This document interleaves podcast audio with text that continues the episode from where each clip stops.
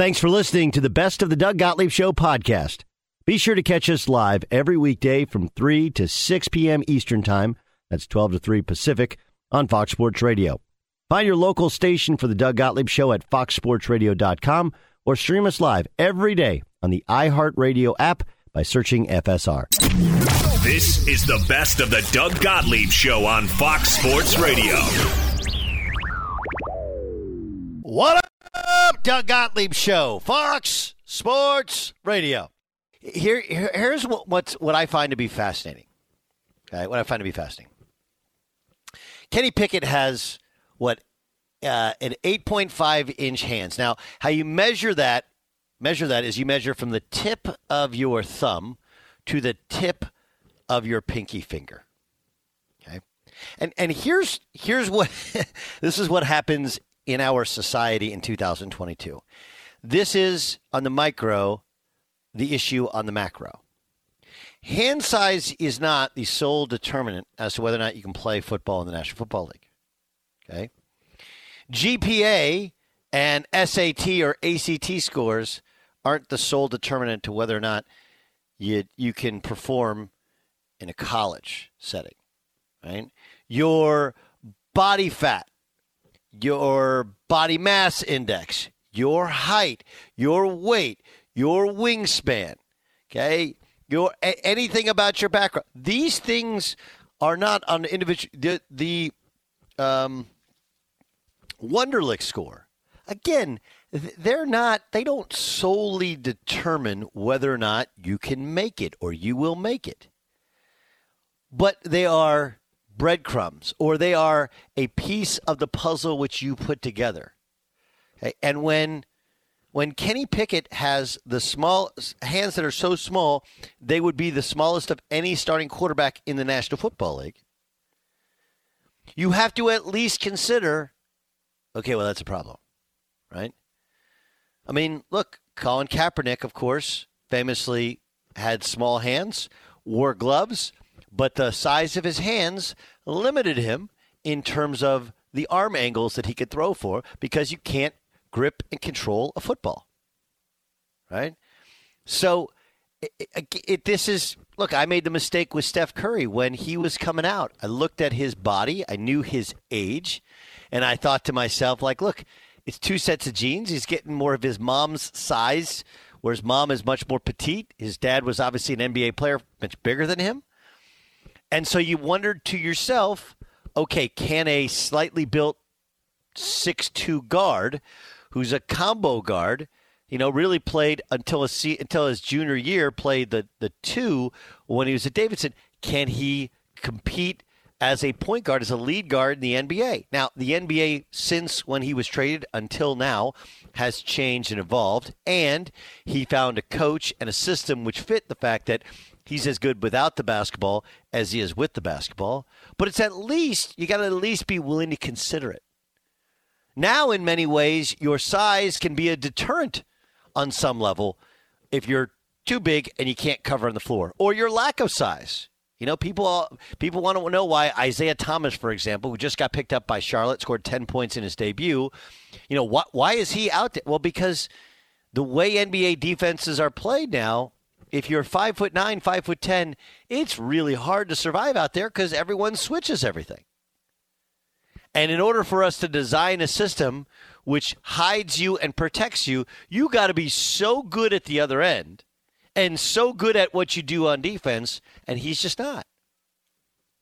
So circling back around to Kenny Pickett, like this is a I don't touch him in the first round. I don't actually even care how good he is. Now, it it also helps the fact that he's seen as a borderline guy. He's seen as a guy whose whose value is uh, is inflated because there's a paucity of quarterbacks available potentially in the first round. But just because there's not a lot of guys available, it doesn't mean you take a guy who, this, it, whatever you think of the rest of his game, that is a limiting factor. But you'll get people that want to make, well, hand size doesn't, does it? Why would they measure for it if it didn't matter? Right? Like, I, I got into this discussion with my, my daughter, who you know, she's like, I'm a terrible test taker. I'm not going to do well in the ACT or the SAT. She's like, but the good news is some schools aren't using that as their guide. I was like, yeah, okay. But then they're using GPA. Well, you know, I had this teacher that didn't like, like, what, what do you want them to use?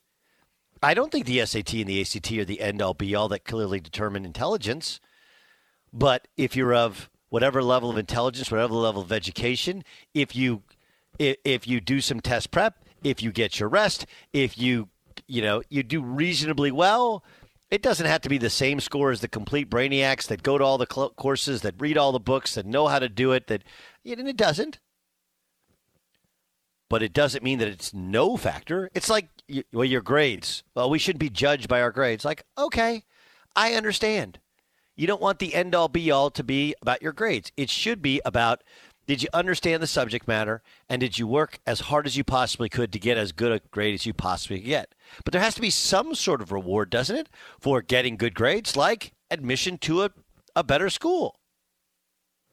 So uh, it, it doesn't mean it doesn't mean that Kenny Pickett will never play in the NFL. It doesn't mean that this will uh, th- this is the end of his football career. But they wouldn't measure for hand size unless enough people thought it mattered. It's not like it's lower end or middle of the pack. It would be lower than, smaller than anyone else in the NFL. And on some level, all of these little tests, it doesn't mean you have to make your decision based upon one thing or the other thing or the other thing. But if it helps you support your narrative for what your evaluation is, all the better. Kenny Pickett's eight and a half inch hands of the 663 measured is the smallest since uh, 1987. Excuse me, only nine had smaller hands than 8, 8, 8.5 inch. There's no quarterbacks in the NFL with that small of hands. In the last five years, there have been no quarterbacks enter the NFL with smaller 8.5 inch hands or smaller. The last successful quarterback with smaller hands, eight and a half, was Mike Vick. So look, Mike Vick, I would guess that if he played in today's NFL, would be more effective because there's better design runs, the use of the RPO game, the way the game is officiated, all of that stuff. So again, it like and and Mike, the downfall of Mike Vick had nothing to do with his talent and frankly with his. Uh, uh, with his intelligence. It was, by his own accounts, his work ethic. He had too many things going on off the field, and he was last guy in, first guy out.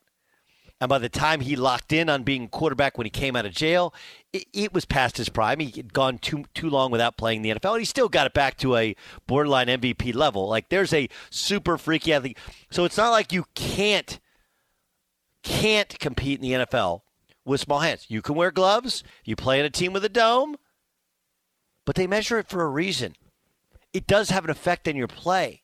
It can be a limiting factor. And and in this world of all or nothing, the truth, as I've told you on so many of these things, is right there in the middle. Right? It's right there in the middle. It does not mean he can't play quarterback in the NFL. Mike Vick's the example.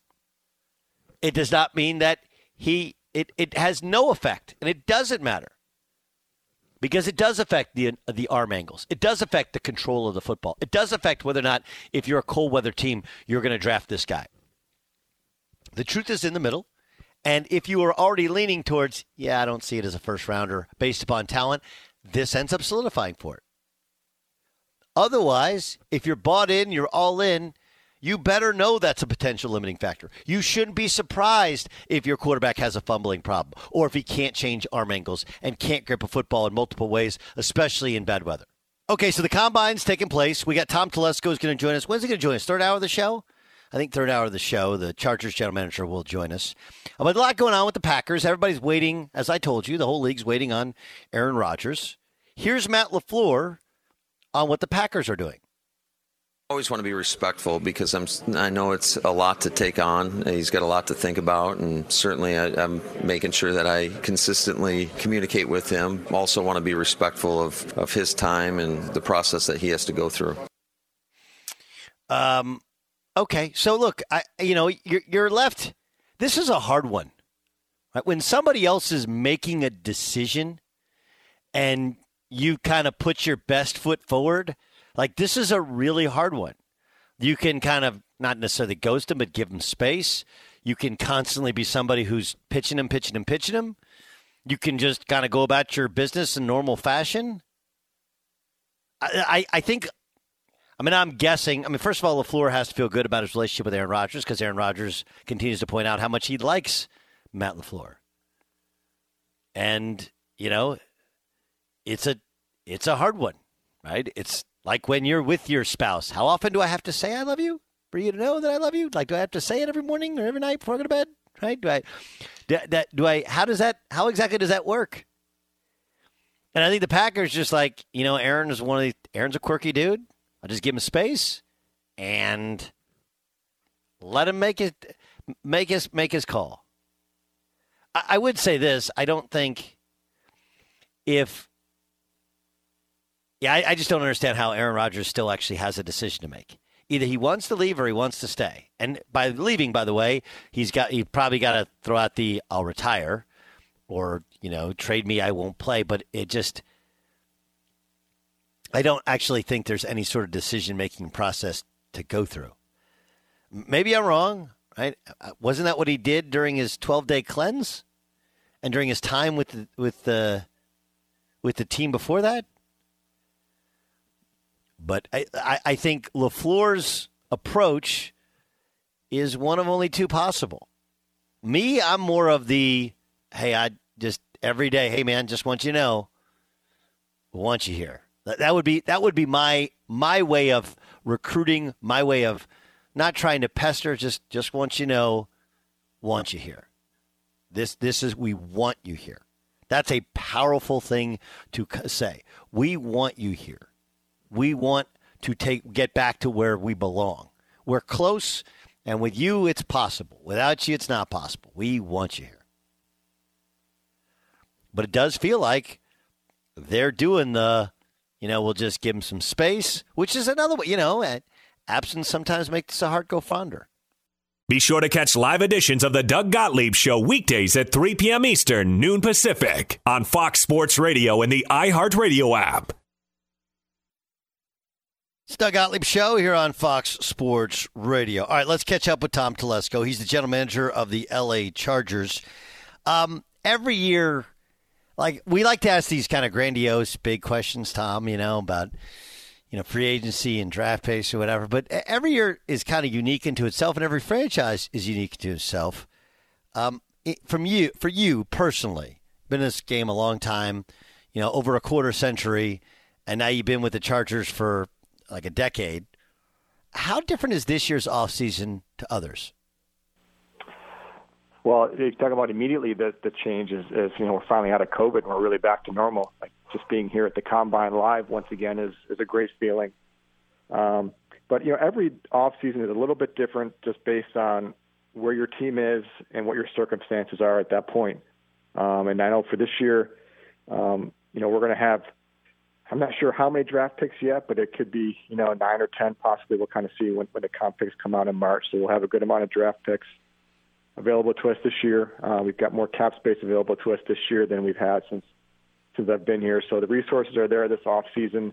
Um, you know, just attack it a different way, and um, so, which is good because I think we have a good football team right now. We have a good base, a good core. Obviously, there's some things we need to improve on um, to get over the hump, get into the playoffs, and make a run at a championship. So, um, but we're set up pretty well right now with where we are. Um, doing a lot of work right now, you know, kind of balancing free agency and the draft at the same time. Um, but uh, you know, we're excited to get moving this off season with the amount of work that we can do. You know, it's fascinating because obviously, I think everyone, and you would agree, you got your quarterback right. I mean, hardest position to figure out you got.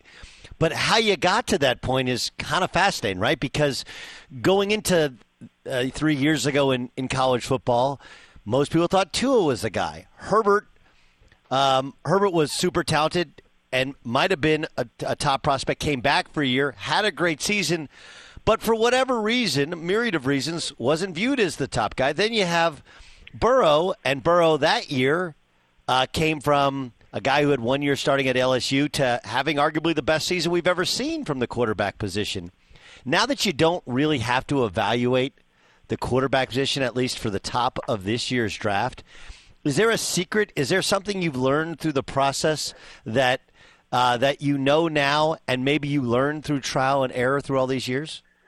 Well, I've learned a lot through trial and error. Um, I was told a long time ago um, by Bill Polian, um, you know, scouting is an inexact science. It's more of an art, and you know, there's subjective things we look at, there's objective things we look at. You try and blend the two together, um, but you're just not going to be right 100% of the time. You're not going to be right 75% of the time.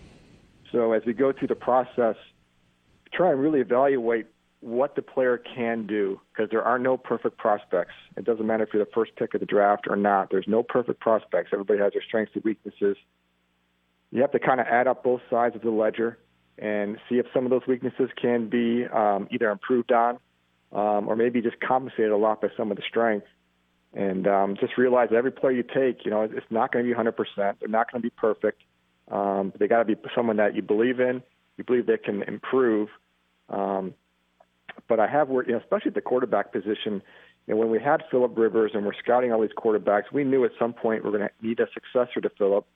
Um, but when you look at the college quarterbacks and you're comparing them to Philip, yeah, they all come up short.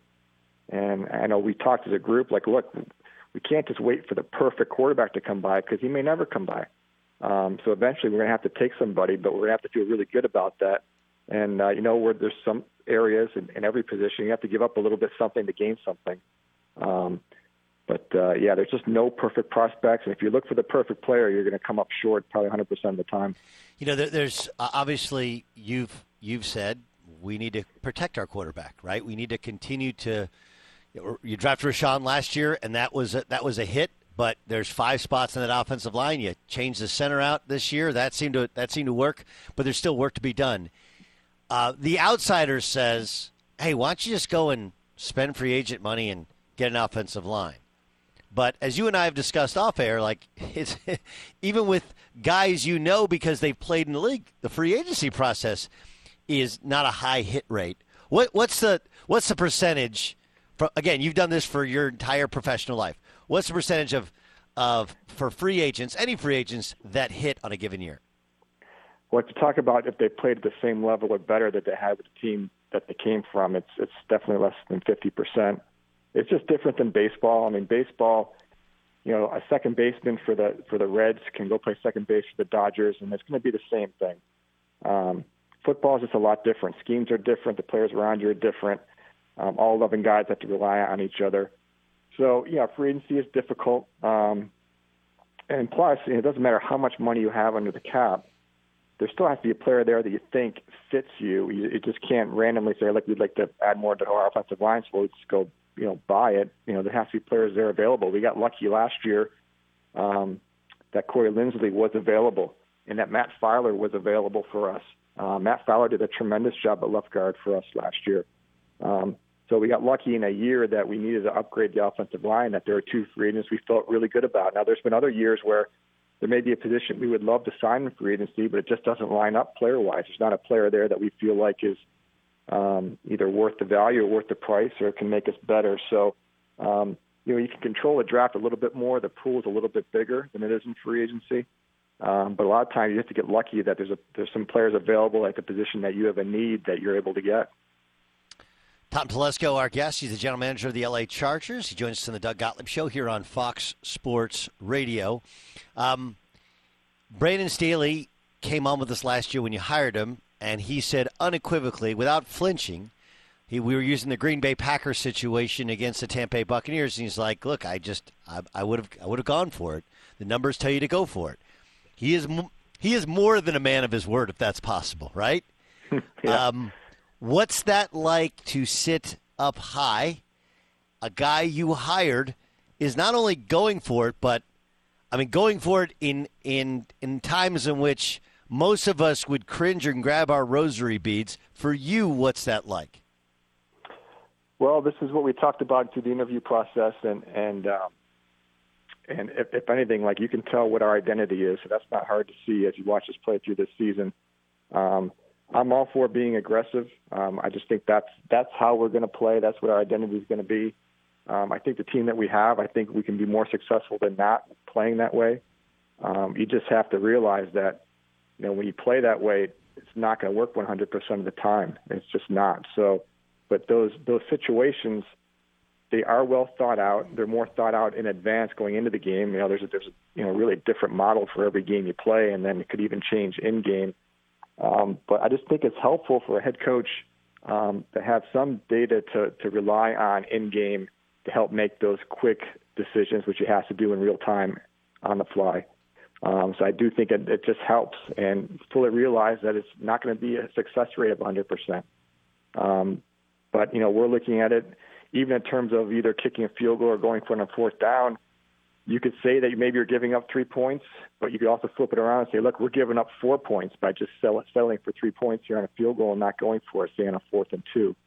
Um, you know, it depends what the situation is, obviously. But um, but I think you know, use, being able to use – the, the data that we have, um, certainly in situational football, whether it's four minute, two minute, um, you know, obviously fourth down, two point conversions, and being able to use the clock and use timeouts. I think that's just all part of being more efficient with, with situational football, and that's the way we've gone. And uh, I trust Brandon with that. Even deep in his own territory, you know, like your own, I don't know, 18 yard line in a must win game. You're you're good with that? You know, it's funny. The, the that same week, I believe the Cardinals. I can't remember who they were playing. Same situation that we had. They converted it. Uh, nobody said a word. Obviously, we didn't convert ours, and it became a pretty big deal. So, um, look, that that's the way we wrote it during the season. And um, you know, when you hire a head coach, you trust them. And uh, I was all right. It would have been great if we'd have converted that. Even if we don't end up scoring on that drive, if we can convert that, hopefully move the ball for another 10, 15 yards. If we do have to punt, you know, we do turn the field a little bit more and make it a longer field for them. So, yeah, it was an aggressive move. Didn't quite work out, but there were a lot of other moves this, this past year that were just as aggressive that worked out for us. So that's kind of how we have to look at it. You you you could you look at that game, and now that we've they've all been played, and the Super Bowl was a was a good competitive football game, but that was as wild a game, your last game of the regular season, as wild a game as I can ever imagine. Plus, it goes to overtime. Plus, there was this if they tie, they both go to the playoffs. Um, I don't believe for one second that anything changed with the Raiders call, from calling a timeout to not calling a timeout. Like they were still going to run the football, still going to try and get the first down, and if they didn't get it, they were still going to try a long field goal, right? Like, do we have mm-hmm. now that we're several months removed from it? Do you get any sense that that that that the timeout changed anything? Uh, I haven't given a lot of thought since that week, but I know it after that game. Yeah, I didn't have uh, that. To me, that timeout really had nothing to do with anything. It didn't change what they were going to do, no matter what they may have said after the game. I know what they were talking about, but no, that didn't have anything to do with. It. They were going to run it again. It was more on us. You know, we had at least two, or at least three, but I know two times that you know we need to play better defense and get a stop, even if it's for two or three yards. You know, you can't give up eight and ten yard runs in that situation. That hurt us more than anything else. I don't think the timeout had much to do with anything. What What is that like to watch so many of these teams play in the playoffs? And the one thing synonymous with most of these teams are well, they got a star quarterback. You have one. You guys are that close. So on one hand, people are saying, "Hey, the job you're doing." is great because you have you figured out the quarterback, you have the town. On the other hand, you came up one field goal short of playing in the playoffs. What's that emotionally like for you? Uh, it's tough. I mean, it's grueling at that that last game because we were in, in mid December. We were playing for the division lead, um, and then but we just didn't finish the season well. Um, you know, we lost at Houston and, and ended up losing it against the Raiders. Um, lost and then lost that Kansas City game. So, um, yeah, I mean, it's it's difficult, um, but you know, at a certain point, you have to flip the page to the next year um, you know, learn from your mistakes and flip the page, and that, that's what we've done. We got to continue to build around our quarterback on offense. That's the plan this off season, and I uh, got to get better on defense, and that that's the plan in the off season. And we just got to keep you keep going after this. But like you said, you know, when you have the signal caller um, that you feel great about, which we do, not only as a player but as a leader for us, you know, everything else can kind of start falling into place. And um, that's that's what we're working on right now. And you know, we were close last year, but you know, close doesn't get you a whole lot. You know, we got to punch through. We have to get in the playoffs, and we have to make a run in the playoffs and win a championship. So that's the goal this offseason, and we think we have some resources to get that done. We're going to keep working at it. In the real world of the NFL, do posts on social media from players, from agents, from people close to players and agents, does that have any effect on the actual negotiations and decision making process in the real world of the NFL? Are you saying, does, do the media have anything to do with player negotiations? Not just media, but like now there's there's a there is there's nothing. Sometimes it's leaked to the media, right? And the media reports things, which basically it's the agent or the player. Oftentimes now you have the agent or even the player kind of speaking out or or doing something on social media. Does that does that affect your decision making process one way or the other, or in terms of contract no, negotiations? I, I, yeah, I think it certainly wouldn't affect the decision making process at all.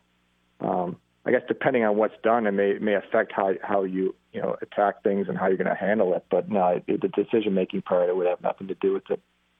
Last thing is this: you you mentioned you have more salary cap space. Also, last year the cap went down. This year it's going to spike up.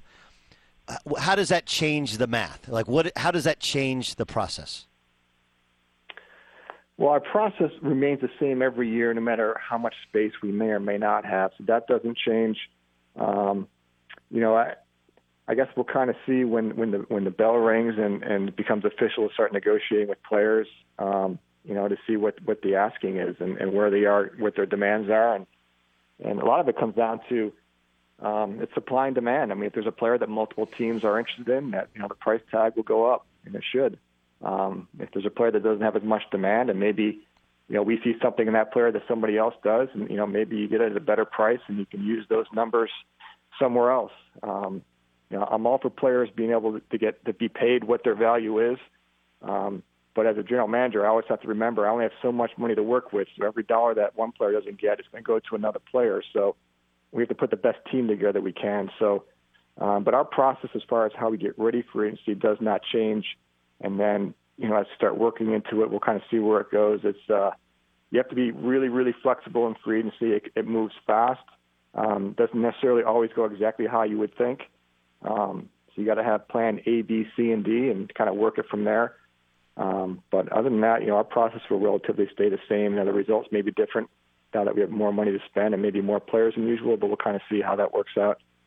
Well, listen, uh, love catching up with you. I know it's a wild week in uh, in Indy. Thanks so much for spending some time, and we'll check in with you when you get back to, to Southern California. Anytime. Thanks for having me on, Doug. Take care.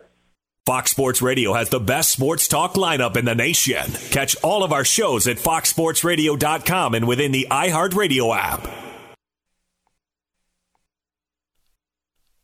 Um, James Harden has now made his debut as a 76er in Philadelphia.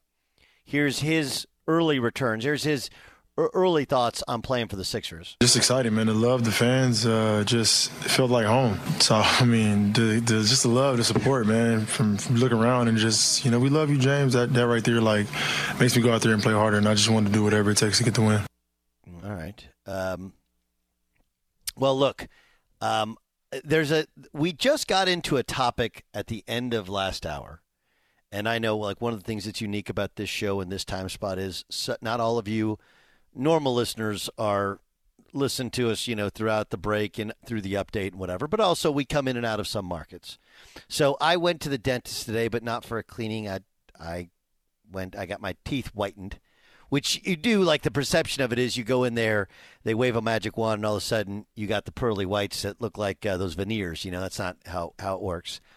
But it was a long procedure, so we start talking about the dentist.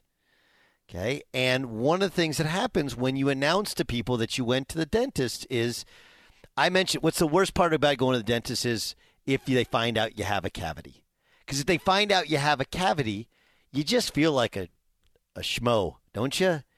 You, you just, you it, it basically says to anybody who comes into contact at the dental office, this guy has bad hygiene he doesn't brush his teeth. And of course, no one actually flosses enough. Right? Like flossing to dental hygienists is like blitzing to college football fans. You can't possibly do it enough. So I, I, I think the second worst part, right? The second worst part of going to the dentist, you guys missed on. Do you want to know what it is? It's when you get home and you tell somebody you went to the dentist, and then you kind of leave them hanging, and, and all they want to know is like, basically, did you have a cavity or not? Because if you have a cavity and they don't have cavities, they're absolutely going to tell you about it. If you have a cavity, they have a cavity, they try and act like I've been there before. But really, what they're poaching for is very sensitive information. Because if you say, yeah, actually, I, I had a cavity, again, it's like telling everybody, like, I have bad dental hygiene, I don't brush my teeth. Knowing that's not the case, if you didn't brush your teeth, your dog was your breath would smell like your dog's, right? My kids are always like, man, my dog's breath smells. They don't brush your teeth. What do you think it's going to smell? They eat dog food. You eat dog food and you don't brush your teeth and you got slobber in and out of your mouth where it's going to be moist in there, like you're gonna your breath's going to stink. Duh. I, so the shaming that comes with it is really a fascinating part that has nothing to do with the actual. I think James Harden. It's not the shaming. It's I'm sure since Oklahoma City, he's wanted to play in from a fan base that feels like every game matters a little bit more. Philadelphia is that way. Brooklyn was not that way. Houston was not that way. Philly is that way, and even more so than Oklahoma City. Whether or not OKC showed up more early in his career, that, that that's appeared to be obvious. But in Philadelphia, they really, really, really, really care. They care too much.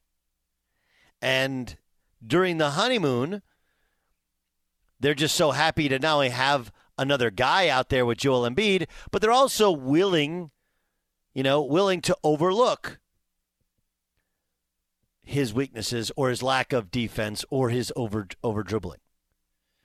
But you know, at some point, just like people are going to ask you if you got a, if you had a cavity when you went to the dentist, it's because they care more. They care more in Philadelphia, and eventually those bad games are made to be more pronounced. Right now is the honeymoon. Right now is the honeymoon phase it, it, they're not replacing a guy for a guy. First, his skill set is complete opposite of Ben Simmons, but the more important p- piece to the actual puzzle is Ben Simmons didn't play this year. So, without any question, they're going to be better off. Because you're not replacing Ben Simmons with James Harden, you're replacing uh, Seth Curry, and you're replacing who's the big guy they, they, they trade away as well. I mean, you're replacing him with a superstar who's in shape now. So regular season has never been a problem for James Harden. Andre Drummond, right? You're placing him with Andre Drummond, who's just a bit player now, and Seth Curry, who's a great shooter, with an elite, all world offensive player in a James Harden. Of course it's going to look better. Of course it is. Is he ultimately better than Ben Simmons? Is he a better fit? If when they have that's not actually what Philadelphia fans are seeing right now. Right now, they're just seeing James Harden in, and Ben Simmons wasn't even playing. Wasn't even playing. Real credit card questions require real people, someone who understands your issues and works with you to resolve them. That's why Discover offers helpful U.S. based representatives available 24 7. Discover exceptionally common sense. Yeah, Jay Stu. Doug, can we uh, John, could we re- replay that the sound? I want to point something out here. Just excited, man. The love, the fans, uh, just felt like home. So I mean, the, the just the love, the support, man. From, from, looking around and just you know, we love you, James. That that right there, like, makes me go out there and play harder. And I just want to do whatever it takes to get the win. Uh, Doug, have we normalized this? Have we normalized athletes? Just admitting to our face that they try harder some nights and not others. Like, if you're a Nets fan or even a Rockets fan or whatever, aren't you listening to that being like, huh, you try hard when fans uh, praise you? Like, I, I know that athletes for decades have done it and they've thought it. I just don't remember athletes just admitting these things. Like, yeah, I'm going to play hard because these guys love me. Uh, yeah, I do. I do think we've normalized it. I absolutely do. And we've we've somehow made it okay. You know, it's we used to get really upset with guys load managing, and now for the most part we're kind of okay with it. You know, I mean, Ben Simmons is not ready to play. What, what was he doing all year? What was he doing? But n- no one goes after Ben Simmons. Like, well, you know, mental health and shouldn't play in Philadelphia. Like, if you don't want to play in Philadelphia, that's fine. He can't get out there and play now. He can't play his way into shape. Like, what was he doing all year? What, what, what exactly was he doing?